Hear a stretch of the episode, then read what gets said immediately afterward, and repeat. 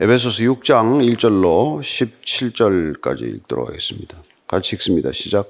자녀들아 주 안에서 너희 부모에게 순종하라 이것이 옳으니라 내 아버지와 어머니를 공경하라 이것은 약속이 있는 첫 계명이니 이로써 내가 잘 되고 땅에서 장수하리라 또 아비들아 너희 자녀를 노엽게 하지 말고 오직 주의 교훈과 훈계로 양육하라 종들아 두려워하고 떨며 성실한 마음으로 육체의 상전에게 순종하기를 그리스도께 하듯 하라. 눈 가림만 하여 사람을 기쁘게 하는 자처럼 하지 말고 그리스도의 종들처럼 마음으로 하나님의 뜻을 행하고 기쁜 마음으로 섬기기를 죽게 하듯 하고 사람들에게 하듯 하지 말라. 이는 각 사람이 무슨 선을 행하든지 종이나 자유인이나 주께로부터 그대로 받은 줄을 알미라. 상전들아 너희도 그들에게 이와 같이 하고 위협을 거치라. 이는 그들과 너희의 상전이 하늘에 계시고 그에게는 사람을 외모로 취하는 일이 없는 줄 너희가 알미라. 끝으로 너희가 주 안에서와 그 힘의 능력으로 강건하여지고 마귀의 관계를 능히 대적하기 위하여 하나님의 전신갑주를 입으라. 우리의 씨름은 혈과 육을 상대하는 것이 아니요 통치자들과 권세들과 이 어둠의 세상 주관자들과 하늘에 있는 악의 영들을 상대함이라. 그러므로 하나님의 전신갑주를 취하라. 이는 악한 날에 너희가 능히 대적하고 모든 일을 행한 후에 서기 위함이라. 그런즉 서서 진리로 너희 허리띠를 띠고 의의 호심경을 붙이고 평안의 복음이 준비한 것으로 신을 신고 모든 것 위에 믿음의 방패를 가지고 이로써 능히 악한 자의 모든 불화살을 소멸하고 구원의 투구와 성령의 검 곧 하나님의 말씀을 가지라. 아멘. 우리의 믿음이 우리 삶의 일상을 어떻게 바꾸어 갈 것인가? 우리가 옛 사람을 벗어버리고 새 사람을 입었다면 그 새 사람으로 살아가는 가정 내세의 삶은 어떠하며 일터 안에서의 삶은 어떠한지를 아니 어떠해야 할지를 오늘 사도 바울은 에베소 교회를 향해서 권면하고 있습니다. 먼저 가정 뭐 우리가 부부 관계에 관한 얘기도 들었고 하지만은 정말 가정이 가정다워지는 것이야말로 하나님 나라가 이 땅에 임하는 가장 확실한 증거인데 사실 고대 세계에는 가정이라고 할 만한 게 없었어요. 예. 그 현실을 보면은 믿기지 않는 현실들이었습니다.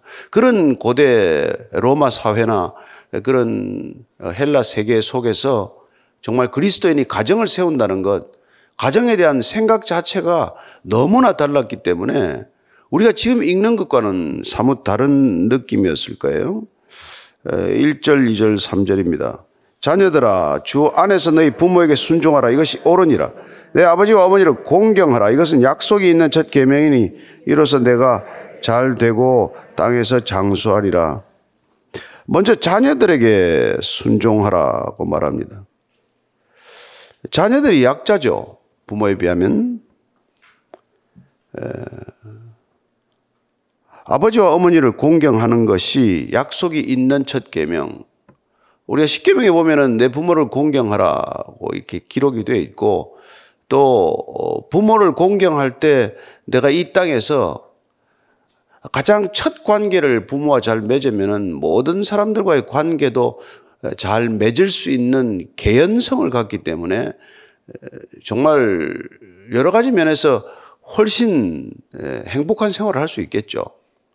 가정에서 잘 못 자라고 밖에서 잘 관계를 맺기가 쉽지 않지 않습니까? 그러니까 약속이 있는 첫 계명을 잘 지키면 내가 잘 되고 땅에서 장수하리라. 이런 얘기를 하는데 사실은 자녀들에게 부모에게 순종하라고 하는 것은 부모와 자녀들이 한 믿음 안에 있을 때 하는 얘기예요.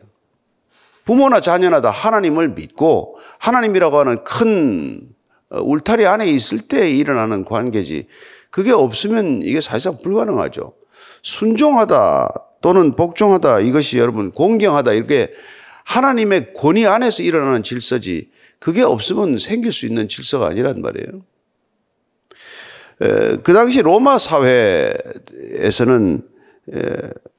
patria potestas라는 그런 어, 이렇게 확고부동한 원리가 있어요. 우리말로 치면 그 부권 아버지의 권리인데 아버지의 절대적 권리예요.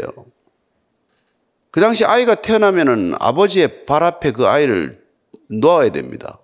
어, 로마 사회에서는. 그러면 아버지가 그 아이를 들어 올리면 내 자식이고 아버지가 등을 돌리면 그 아이는 버렸습니다. 믿기지 않죠?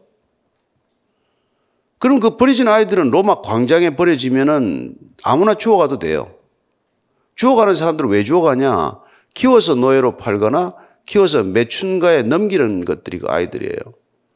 여러분 그런 사회라면은 가령 뭐 이게, 이게 정상적인 몸으로 태어나지 않거나 병약하거나 하면은 모두 다 버려졌습니다.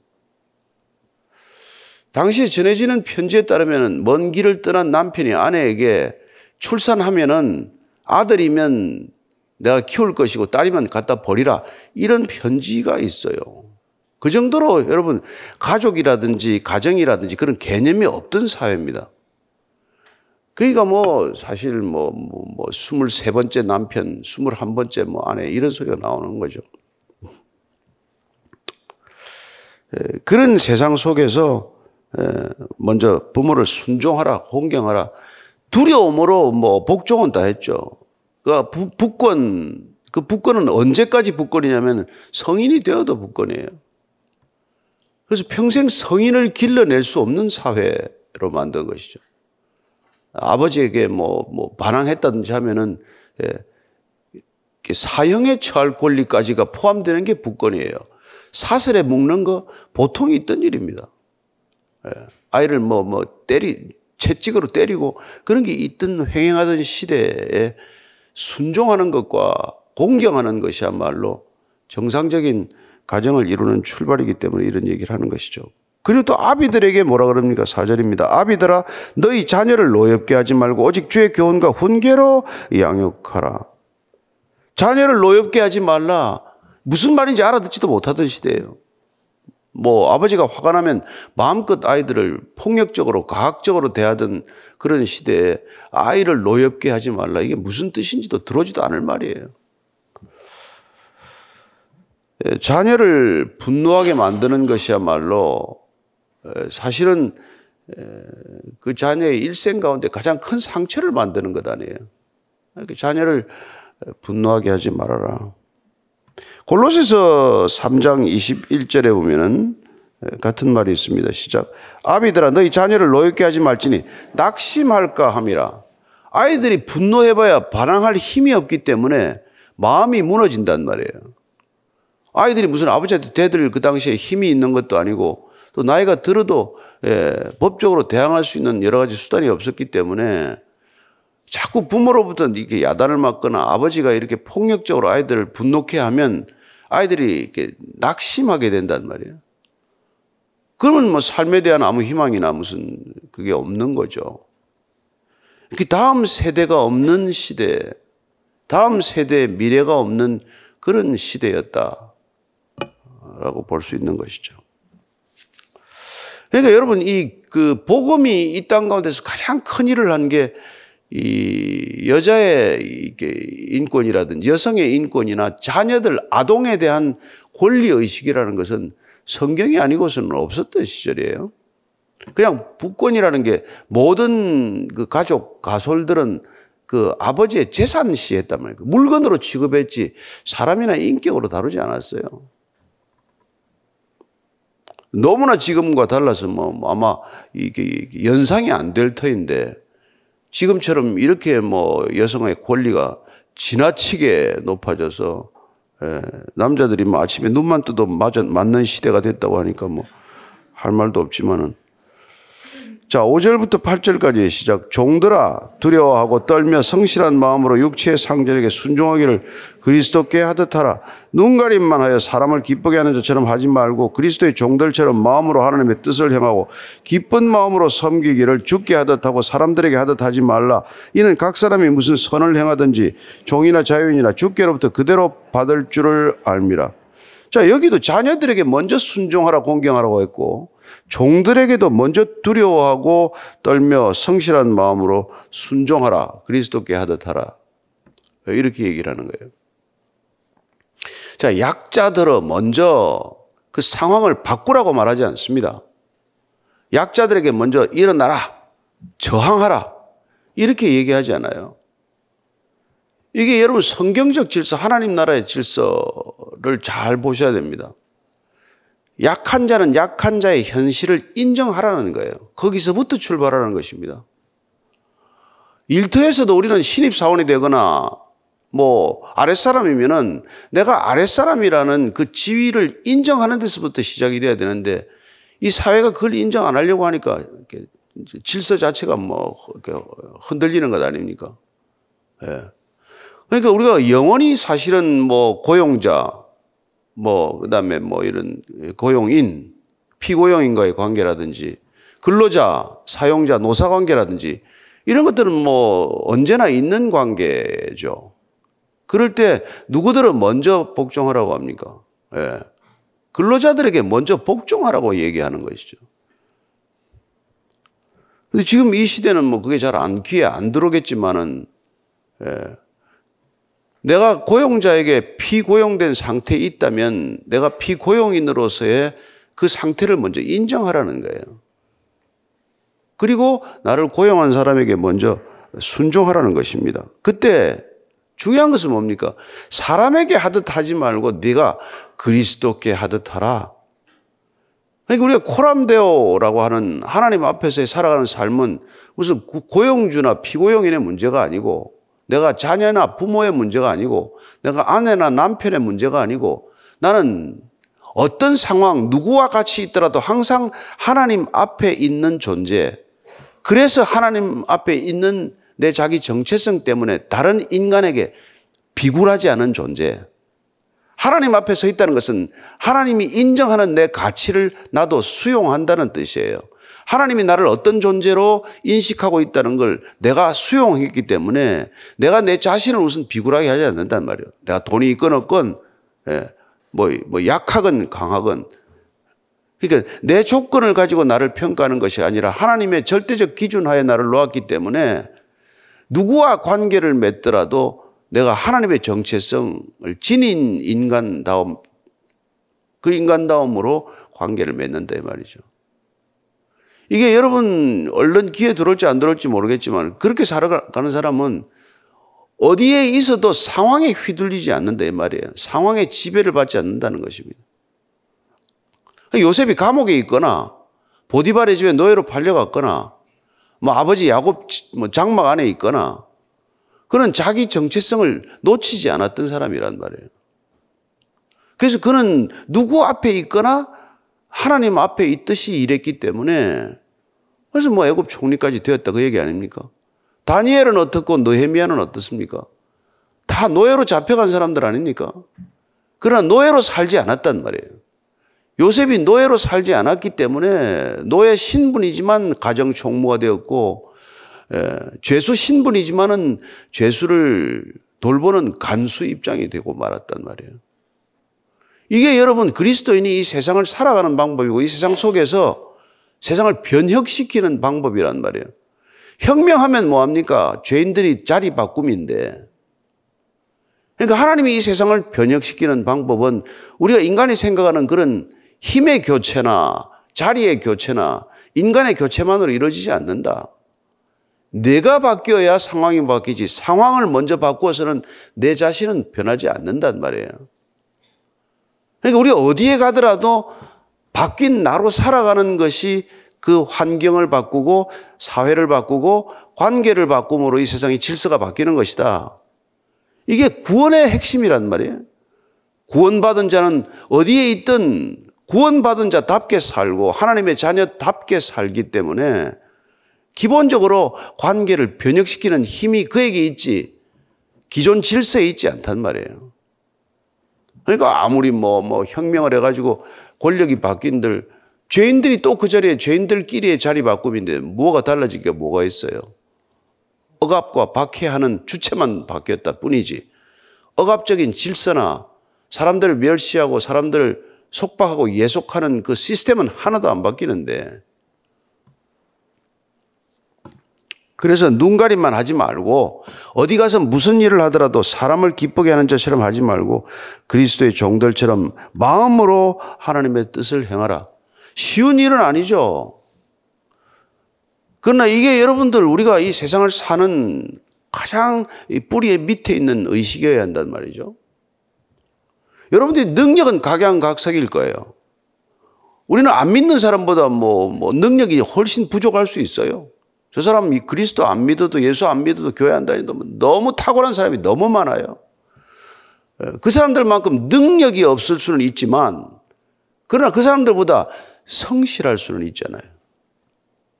그 사람들보다 훨씬 신실한 삶을 살 수 있는 거 아니에요? 능력으로 경쟁은 안 될지 모르지만 그러나 우리가 삶을 살아가는 태도, 자세, 정직함, 올바름, 신실함 이걸로는 우리가 예, 하나님 앞에 살기 때문에 그렇다 이 말이에요. 사람 앞에서 사람을 기쁘게 하고 사람 눈에 들고 사람 인정받으려고 살아가는 것이 아니라 하나님 앞에서 벌거벗은 듯 살아가기 때문에 그럴 수 있다 이겁니다. 그래서 어떻게 보면 종이 요구하는 수준보다 항상 윗 수준의 삶을 살고자 하는 그 태도 때문에 종과의 관계가 주종 관계가 바뀌는 것을 경험한단 말이에요. 그래서 나중에 바로가 너뭐내거 놓고 말이지 보디바리 집에서는 내 아내 이외에는 다 네가 주관해라. 예? 그뭐 바로가 뭐, 뭐 도장을 빼가지고 요셉 손에 끼워주고 나라 일은 다 네가 알아서 처리해라. 이런 일이 생기는 거죠. 그게 여러분들 얼마나 이게 중요한 일이에요. 사람한테 인정받으려고 살지 않고 하나님한테 인정받으려고 했더니 인정하지 않는 사람들이 없더라 이런 말이. 그게 구원을 이루는 거예요. 빌립보서 2장 12절입니다. 시작. 그러므로 나의 사랑하는 자들아 너희가 나 있을 때뿐 아니라 더욱 지금 나 없을 때에도 항상 복종하여 두렵고 떨림으로 너희 구원을 이루라. 우리는 구원 받았습니다. 그러나 날마다 구원을 이루어가는 삶은 어떻게 살 것입니까? 구원받은 새 사람은 어떻게 살아야 구원을 날마다 이루어가는 구원을 성취해가는 삶을 사느냐 그 얘기죠. 그걸 보니까 오늘 두렵고 떨리는 마음으로 두렵고 떨린다는 건 외경심을 가지고 하나님을 대하는 태도 아닙니까? 예. 그게 인간에게 비굴한 태도가 하나님을 경외하는 마음으로 무슨 큰 일이든 작은 일은 따지지 않고 내 체면에 어울리는 일인지 아닌지 막 가리지 않고 이게 내한테 득이 되는지 손해가 되는지 이런 거 계산하지 않고 어떤 일이건 어떤 관계건 그런 것들을 온 마음과 뜻을 다해서 해낼 때 예, 그때 여러분 하나님의 나라가 이루어진다는 거예요. 그게 하나님의 나라가 성취되는 방법이다 이 말입니다. 플라톤이라는 사람이 오해를 받았어요. 그러고 나서 그 사람이 그런 고백을 합니다. 내가 오해받은 이 오해를 풀기 위해서는 오해를 한 사람, 나를 비난한 사람들이 그들이 잘못되었다는 것을 자각할 때까지 내가 바르게 살아내는 것 말고 무슨 길이 있냐? 그는 입으로 변명하지 않았습니다. 아, 오해하도록 내버려둬. 그리고 자기가 나, 내가 오해했구나. 내가 그 사람을 잘못 비난했구나 하는 걸 스스로 깨달을 때까지 우리가 사는 것 말고는 다른 길이 없다 이 말이에요.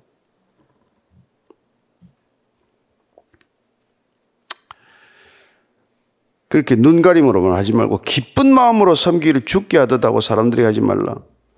그럼 사람 무슨 선을 행하든지 종이나 자유인이나 주께로부터 그대로 받은 줄을 알미라. 종된 신분이 그게 말이 됩니까? 종이 사람입니까? 종이 물건이 드시절인데 종이지만 너는 종의 신분을 그냥 그대로 받아들이라 이 말이에요. 넌 자유인이냐? 그대로 받아들여라. 하나님이 그것도 주신 것이다. 왕후 장상의 씨가 따로 있느냐 하고 맨날 우리는 대들다가 예, 이렇게 질서가 아주 다 깨진 거죠. 정말 이 세상이 정말 너무나 슬픈 일 아닙니까? 베드로전서 2장 18절 같이 읽습니다. 시작. 사환들아 범사에 두려워함으로 주인들에게 순종하되 선하고 관용하는 자들에게만 아니라 또한 까다로운 자들에게도 그리하라. 내가 이걸 읽고 옛날에 입사했으면 내가 그렇게 선배들하고 잘 안 부딪혔을 텐데 까다로운 사람이 아니라 그냥 계속 부딪혀가지고 이렇게 남들보다 고생이 심했는데 뭐 까다로워도 그렇게 하라는 거예요. 당신 마음에 들든 안 들든 윗사람에게는 항상 순복하는 태도, 그 태도가 벌써 관계를 반은 풀고 해결하고 들어간다는 거 아니에요? 잘해주는 사람한테 누가 잘 못함, 잘, 잘 못합니까? 나한테 잘 못하는 사람한테도 잘하는 게 우리의 신앙의 능력이죠. 네. 고린도전서 7장 24절입니다. 시작. 형제들아, 너희는 각각 부르심을 그, 받은 그대로 하나님과 함께 거하라. 예, 부르심을 받은 그대로 종으로 부름 받았냐? 종 그대로. 예. 내가 뭐 말단 사원으로 부름 받았냐? 뭐 그대로. 너 아직 미생이냐? 미생 그대로. 예. 이내 내 이 형편을 바꾸려고 하는 게 아니라 나를 바꾸는 거란 말이에요. 나를 바꾸는 거. 나를 바꾸는. 거. 여러분 문제는 납니다. 상황이 아니에요. 상황이 아닙니다. 문제는 나한테 있다니까. 그 체스터턴이라고 영국의 독설가죠. 언론인이고 심한 사람인데 런던 타임즈에서 이 시대의 문제점에 대해서 그 칼럼을 하나 써달라고 부탁을 했어요. 체스터턴이 한 줄 썼어요. 이 세상의 모든 문제는 납니다. 납니다. 여러분 신앙은 거기서 출발하는 거라고요. 모든 문제가 나다.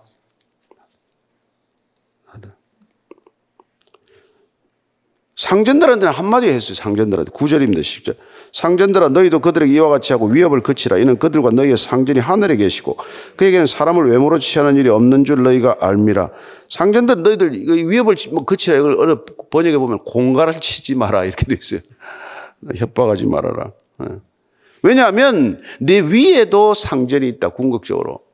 그러니까 종이든 주인이든 종이든 자연이든 궁극적인 상전 우리가 믿는 하나님 다 아래에 있기 때문에 예, 그렇게 예, 아래 사람을 함부로 대하지 말라 이 얘기예요.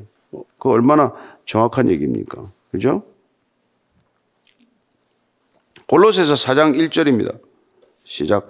상전들아 의와 공평을 종들에게 베풀지니 너희에게도 하늘에 상전이 계심을 알지니라.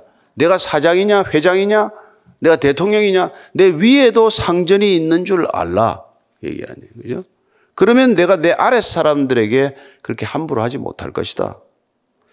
자, 10절 이하입니다. 시작. 끝으로 너희가 주 안에서와 그 힘의 능력으로 강건해지고 마귀의 관계를 능히 대적하기 위하여 하나님의 전신 갑주를 입으라. 우리는 우리 힘으로 혼자 못 버팁니다. 그래서 바울은 지금 로마 감옥의 간수가 쇠사슬로 손에 메고 있어요. 네. 그래서 어떻게 강건해지냐. 이렇게 내가 감옥에 있는 상태에서 어떻게 강건해지겠습니까? 네. 하나님의 전신갑주를 입으라는 거예요. 그 옆에 있는 사람이 군 인 아닙니까? 군인, 보초병이. 그처럼 나도 전신 갑주를 입겠다는 것입니다. 왜요? 12절 13절입니다. 우리의 실험은 혈과 육을 상대하는 것이 아니요 통치자들과 권세들과 이 어둠의 세상 주관자들과 하늘에 있는 악의 영들을 상대함이라. 그러므로 하나님의 전신 갑주를 취하라. 이는 악한 날에 너희가 득이 대적하고 모든 일을 행한 후에 서기 위함이라. 이 통치자들, 권세들, 어둠의 세상 주관자들, 하늘에 있는 악한 영들은 그 당시에 모든 세상이 모든 것을 이게 악한 영들의 지배적인 세상으로 보았어요. 그래서 그들과 상대하기 위해서는 우리도 또한 전신갑주를 입어야 된다. 우리가 노출되어 있는 상황은 사방에 단 하나도 우호적 세력이 없고 적대적 세력으로 가득한 이 세상을 살아가기 위해서는 전신갑주를 입으라는 거예요. 어떻게 전신갑주를 입습니까? 그런 적 서서 17절까지 읽습니다. 시작. 진리로 너희 허리띠를 띠고 의의 호심경을 붙이고 평안의 복음이 준비한 것으로 신을 신고 모든 것 위에 믿음의 방패를 가지고 이로써 능히 악한 자의 모든 불화사를 소멸하고 구원의 투구와 성령의 금 곧 하나님의 말씀을 가지라. 아멘. 예.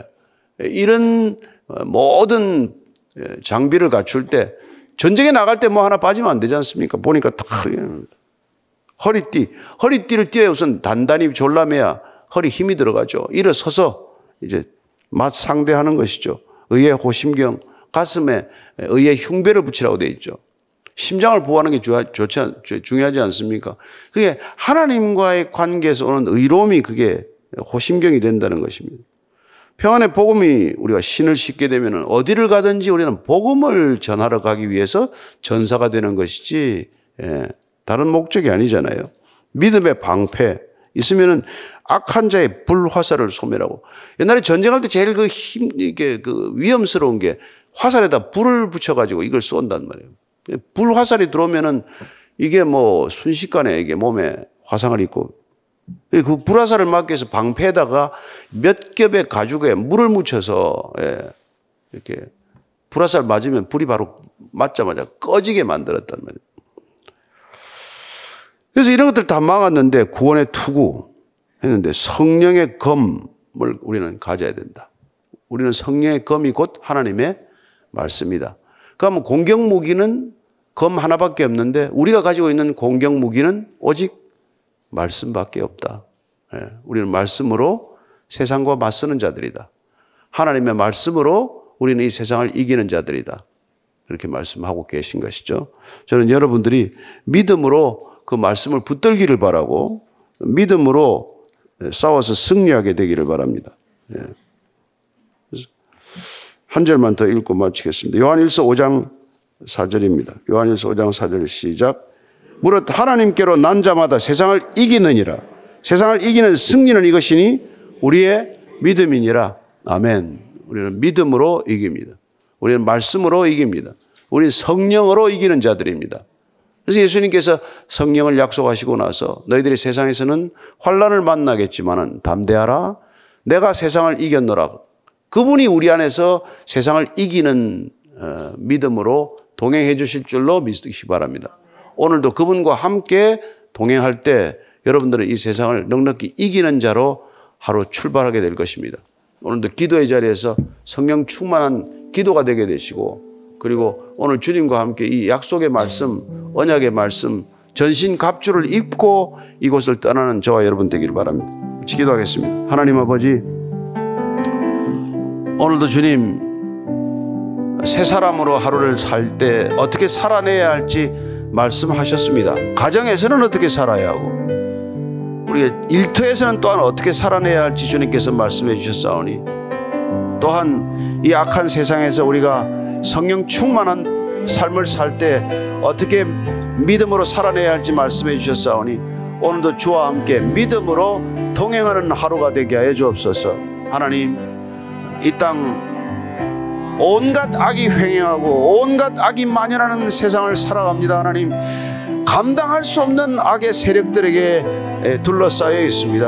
하나님 사방을 돌아보면은 인간이 상상할 수 없는 악한 현실들이 우리의 몸과 마음을 힘들게 하고 우리의 마음을 무너지게 하고 때로 두렵게 하고 우리가 낙심케 되지만 그러나 하나님 살아계신 하나님 하나님의 권능이 우리에게 임할 때 주님께서 약속하신 성령의 권능이 임할 때 너희들이 예루살렘과 온 유대와 사마리아와 땅 끝까지 이르러 내 증인이 된다고 말씀하셨사오니 우리가 어디를 가든 주님의 증언 주님을 증언하는 증인으로 살기 위하여 오늘도 성령의 전신갑주를 입고 이곳을 떠나게 해 주옵소서. 살아계신 하나님의 말씀이 우리 안에 능력이 되게 하시고 성령의 검이 되게 하셔서 어떤 상황에서도 말씀이면 족합니다. 말씀이면 이길 수 있습니다. 말씀이면 오늘도 낙심하지 않습니다. 그렇게 걸어가는 하루가 되게 하여 주옵소서. 하나님 오늘 이 예배 자리인 한분 한 분들에게 성령의 검을 세워 주셔서 오늘도 말씀으로 승리하는 하루 되게 하여 주옵소서. 이제는 십자가에서 우리에게 말씀을 쏟아부어 주신 다 이루었다 선언하신 우리 구주 예수 그리스도의 은혜와 하나님 아버지의 무한하신 사랑과 성령의 인도하심이 오늘도 말씀 성령의 검을 가지고 이 세상 이기기로 결단하는 아니 이겼음을 선포하는 이 자리에 고개 숙인 진정한 믿음의 사도들 위해 참된 그리스도인들 위해 진정한 교회 위해 지금부터 영원까지 함께 하시기를 간절히 축원하옵나이다. 아멘.